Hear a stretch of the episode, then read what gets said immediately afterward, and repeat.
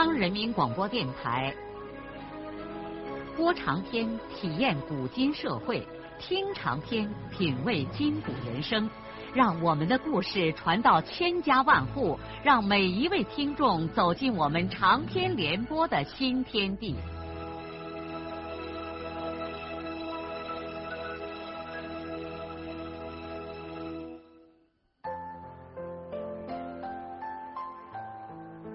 听众朋友，请继续欣赏荣获茅盾文学奖的、由中国文联出版社出版的路遥的长篇小说《平凡的世界》，由李野墨演播。田润叶，此刻他那页想象的白帆又驶回了遥远的童年，在记忆中的每一个温暖的港湾里停泊了一下。他想起在双水村解冻的羊土坡上，他和少安用肮脏的小手一块刨满满草吃；想起夏日里的东拉河，水流一片碧城，他和少安浑身不挂一条线，喜闹着互相往光身子上糊泥巴。秋天的神仙山崖畔上缀满一串串红艳艳的酸枣。少安哥赤脚爬上去，给他摘了那么多。冬天虽然寒冷而荒凉，但他们心里头热乎乎的，手拉着手走过东拉河的冰面，穿过庙坪落光了叶子的枣树林，跨过枯叶河上的小桥，在金家湾的草丛里寻找那些破碎的瓷片。是的，破碎。一切都破碎了。让路，溜啊，溜溜的溜啊，不敬，喝一口，喝喝喝喝，哎，你喝你喝你喝，哎来来来吃吃吃夹菜，哎呀呀呀，快快快快快快！在这一片洪水般喧嚣的声音之上，他似乎又听见了那令人心碎的信天游。正月里结冰呀，立春晓；二月里鱼儿水上漂。水上那个飘来呀，想起我的哥，想起我的哥哥，你等一等啊！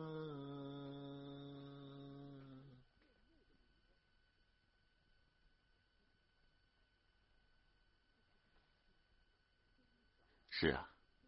孙少安和贺秀莲结婚已经接近十个月了，可小两口仍然还像在蜜月里一样的红火。少安对他的婚姻很满意，他越来越依恋这个大眼睛的山西姑娘了。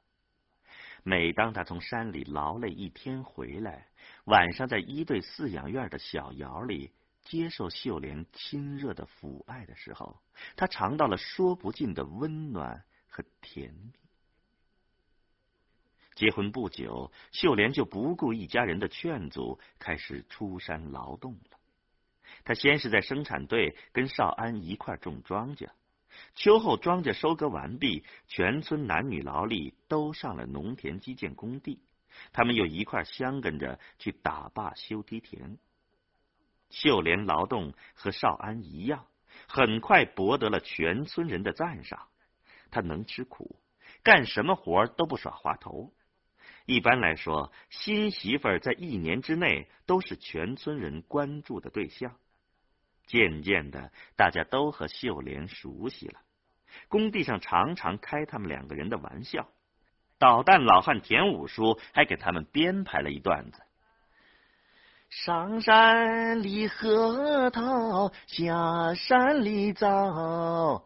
孙少安他好像个养宗保，前沟里韭菜，后沟里葱，何秀莲她好像个穆桂英。众人见了他们俩，就像口歌一般，总是唱着甜舞的这几句小曲儿。晚上劳动回来，在家里吃完了饭，小两口就相跟上，回到田家格劳饲养院的那个小窑里。秀莲马上放火暖炕，给少安烧洗脸水、洗脚水。庄稼人一般睡觉，谁还先洗上脸、洗上脚呢？但秀莲硬是把这个毛病给少安惯下了。现在要是不先洗个脸、烫上个脚，钻到被窝里，他都睡不着觉。每天晚上，少安还没有脱衣服之前，秀莲就把一切都收拾好了，自己先钻进了被窝。她要用自己的体温把被子暖热，这才让少安睡进来。秀莲是个感情热烈的人，每天晚上都非让少安和她在一个被窝里睡不行。少安起先有点不习惯，后来不这样反倒睡不着了。因为一大家子人都在一个锅里吃饭，他们这边就没有什么东西了，因此也不开灶。那点少的可怜的口粮，还敢在两个锅灶上吃吗？只是在寒露之后，少安他妈让他们拿过来一些老南瓜，这样秀莲在烧炕的时候就煮一些南瓜汤。两个人在睡觉前热热乎乎的喝上一碗。等到入冬以后，夜长了，晚上他们也就不像往常那样的早睡。秀莲在灯下给少安缝补那些破烂衣裳、做鞋袜，少安蹲在前炕头画玉米粒儿或者捻毛线。外面寒风呼呼的吼叫，但窑里头暖烘烘的，有一种无法形容的安宁。和舒服，两个人做活中间由不得相视一笑，传达着内心无限的情感。这两个年轻人太黏了，只是不知道为什么秀莲还没有怀娃。这不打紧的，因为他们两个已经悄悄的去石歌节医院检查了一回，医生说两个人都没病，肯定会生养的，让他们不要着急。可是使少安感到不安的是，秀莲对他好的也许有点太过分了。每次吃饭的时候，他都给少安碗里捞稠的，家大口多，七老八小的，一锅饭里头汤多粮少，能有多少稠的呢？要是他少安碗里稠了，那家里其他人的碗里头也就稀了，这可太不像话了。父母亲年纪那么大，妹妹年龄小，一天到晚还要到十个节上学，来回的跑路，而老奶奶又半瘫在炕上，他少安怎么能在锅里头捞稠的吃呢？所以他含蓄的提醒秀莲，以后再不敢这样。他们年轻，吃饭上应该先敬老后让小。可秀莲却蛮有理由。他说：“少安一天出力最重，应该吃稠一些。”少安看一时不能说服秀莲，以后就干脆不让秀莲给他盛饭，吃饭的时候自己盛，因为他知道秀莲的这些举动，父母亲和妹妹都看在眼里了，可他们又都装着没有看见。这不是说他们对秀莲的这种行为没有看法，少安为此而感到很痛苦。他心疼家里的老人和妹妹，可他又不能过分的指责秀莲，因为秀莲也是出于心疼他呀。的确也是这样。对于秀莲来说，她宁愿自己饿肚子，也不愿意让少安吃不饱。在没有结婚之前，秀莲来这家的时候，她根本就没有注意这家的实际情况。反正她爱少安。觉得一切都无所谓。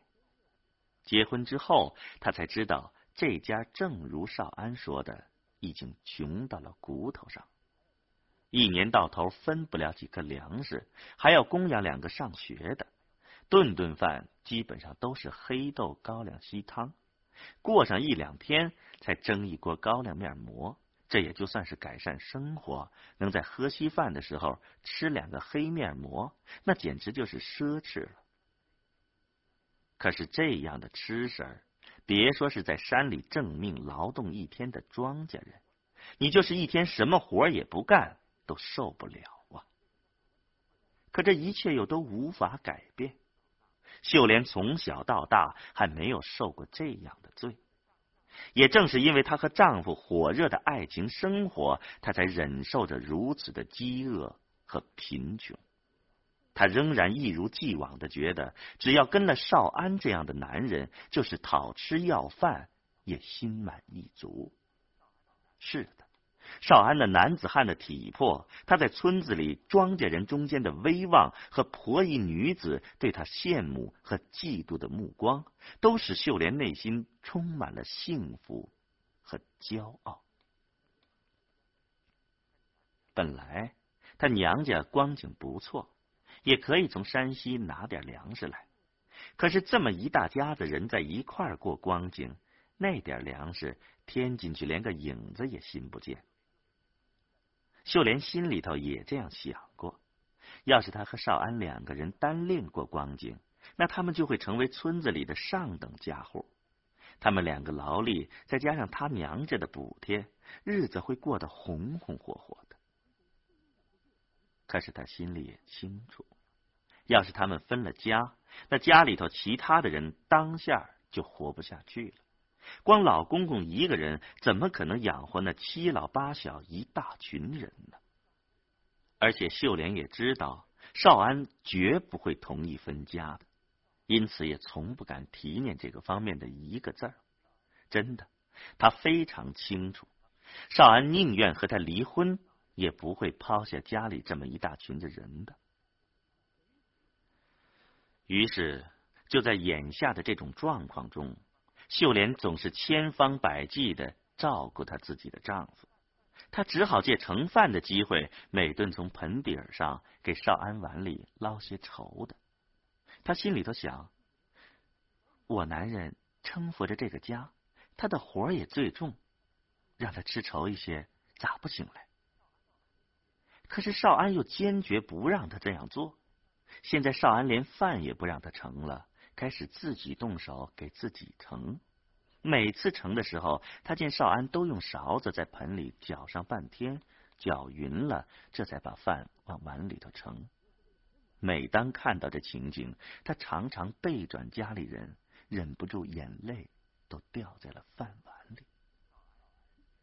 少安是在田福堂动身去县城的时候，才知道润叶要结婚了。据传回来的消息看，那个男人就是去年元溪河畔润叶提起过的县上领导的儿子。少安听到这件事后，心里头忍不住一阵隐隐的难受。这是很正常的，因为他爱过这个人，而且这个人不仅爱他，还公开的向他表示了自己的爱情。只是他没敢接受这爱，却跑到山西给自己找回来了秀莲。可是，在难受的时候，他对这个消息又不感到意外。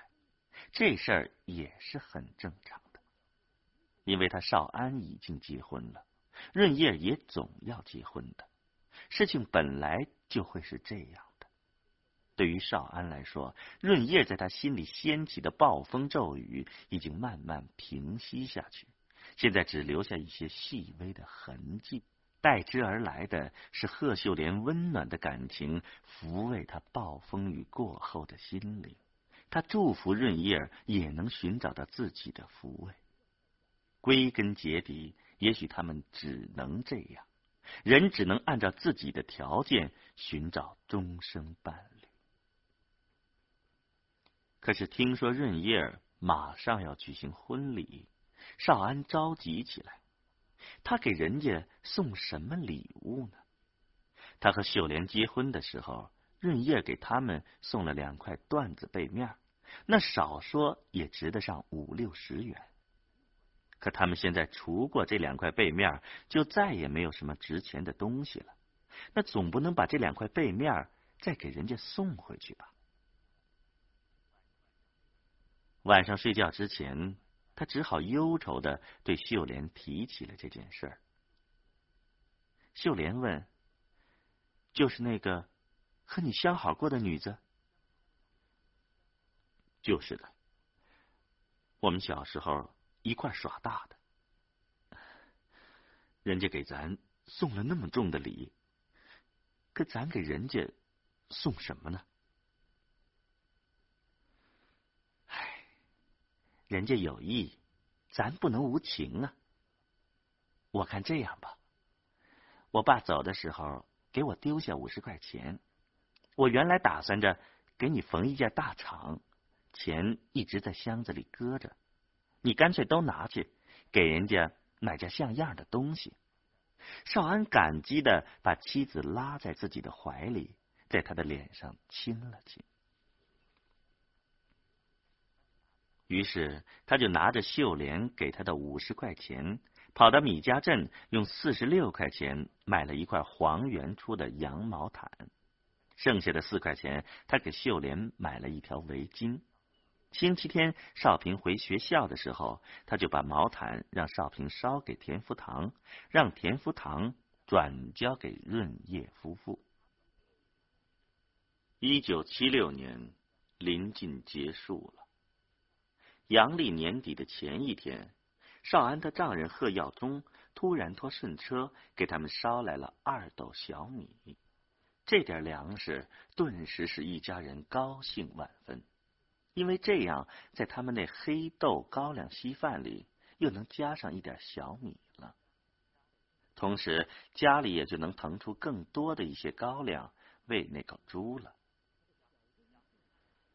阳历年的最后一天，农村没有显出什么节日的气氛，因为农民不过这个阳年，他们过年就是过春节。吃晚饭的时候，少安端一碗放了调料的黑面蒸土豆丝儿和两个高粱面馍，在院子里一边吃饭一边照料着喂猪。天气冷了，让家里人在窑里吃饭暖和一些。他在外面干了一天的活，习惯了不怕冷。他一边吃饭一边往槽里给猪倒食。由于加了粮食，猪已经开始上膘。毛色也变得油光黑亮，这口猪对他们来说太宝贵了。春节前后卖上一百多块钱，就可以还一半他结婚时欠下的账债，剩下几十块钱，除过明年的油盐酱醋之外，还要供念书的。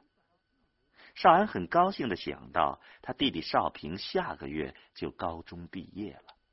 虽然兰香明年后半年又要到元溪城上高中，但他们三个男劳力供一个小妹妹上学，那就宽松的多了。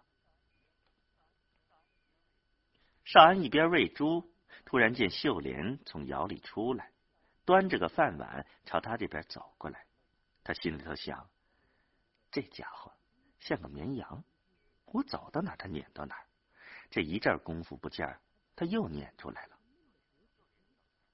秀莲走到他跟前儿，突然从自己的碗里拿出一个白面馍，放在少安的碗里，也不说什么，朝少安微微的一笑，转过身又回窑里去了。少安一下子生气了，秀莲怎么把奶奶吃的白面馍给他拿来了？这真是太不像话了。他们每年夏季就分那么几斗麦子。除过几个重要的节令，一家人谁也不吃，那都是留给老奶奶的。因为奶奶年老多病，牙口又不好，她根本不能像其他人一样吃着又粗又黑的黑高粱面馍。再说，老人家受了一辈子的苦，儿孙们应该尽量照顾好他的晚年，这也是人之常情啊。其实呢。奶奶一顿也吃不了多少，每一顿饭，母亲给他老人家做一小碗细面条，他都吃不完。另外，有的时候在他们蒸黑面馍的锅上捎带着给奶奶蒸上几个白面馍，每顿饭他掰着吃上一块。今天母亲又给奶奶蒸了五个白面馍，秀莲竟然给他拿出来一个。他们家还从来没有一个人吃过奶奶的白面馍，就连猫蛋儿和狗蛋儿也不能这样随随便便的吃他老外婆的干粮。秀莲太过分了，先前给他碗里捞稠饭，现在又把奶奶的白面馍拿出来让他吃，这简直不能再让人容忍。少安匆忙的把自己饭碗里的黑面馍吃完，又把吃饱的猪邀到圈里拦好，就端着那个白面馍回到了窑里。他脸阴沉沉的把那个白面馍又放回到馍篮里。一句话也没有说，转身就往门外走。本来他还没有吃饱，但连稀饭、黑面馍也不想再吃了。这件令他难堪而痛心的事，已经使他无法继续在窑里待下去。在他出门的时候，母亲拿起那个白面馍追出来，偷声换气的说：“死小子，这是妈让秀莲给你拿的。”少安只是头也不回的往出走，他知道母亲这样做是为了让秀莲好下台。当他出院子的时候，听见窑里传来秀莲的哭声。哼，哭就哭吧，谁让你把事情做成这样？少安第一次没有和妻子相跟着回饲养院他们的家，他心烦意乱的一个人。回到田家阁老这边，进了自己住的窑洞，连鞋都没脱，就倒在了土炕的铺盖卷上。少安的额头像感冒了一样发热，他第一次感到了成家之后的烦恼。是的，这是一个征兆。随着秀莲进了家门，矛盾已经开始露了头。少安多少年来和父母弟妹生死与共。秀莲即使是因为爱他而伤害了家里的人，他也不能原谅。他是一个成熟的庄稼人，绝不会像农村的有些年轻人，如俗话说的“娶了媳妇儿忘了娘”。不，牺牲自己而全力的支撑这个穷家，这是少安多年来的一贯信念，几乎已经成了他的生活哲学。也正因为如此，他才没有从无数艰难和困苦之中垮下来，甚至因而感到自己活得还有点意思。天很晚的时候，秀莲才一个人进了家门。少安知道他回来了，可没有睁开眼看他。少安感觉那只熟悉的、温热的手在他腿上轻轻的碰了一下。不是无意，而是专意碰的。少安睁开眼睛，血立刻砰然的再一次涌到了他的头上。他看见秀莲立在他的面前，竟然在手帕里包了两个白面膜，给他递过来，正等着他坐起来接呢。少安气愤的一闪身坐起来：“你，你怎么能这么不懂事儿呢？”秀莲看起来也生气了。这是妈让我给你拿的。秀莲说的当然是实话。少安甩手一走，秀莲难为情的哭了。以后，婆婆、公公和兰香都劝说了她半天。公公还怒气冲冲的准备到饲养院来教训儿子，被兰香硬拉住了。在秀莲临起身回来的时候，婆婆为了掩盖这个难堪的局面。硬让秀莲把这两个白面膜给少安带回来，以便解脱儿媳妇儿。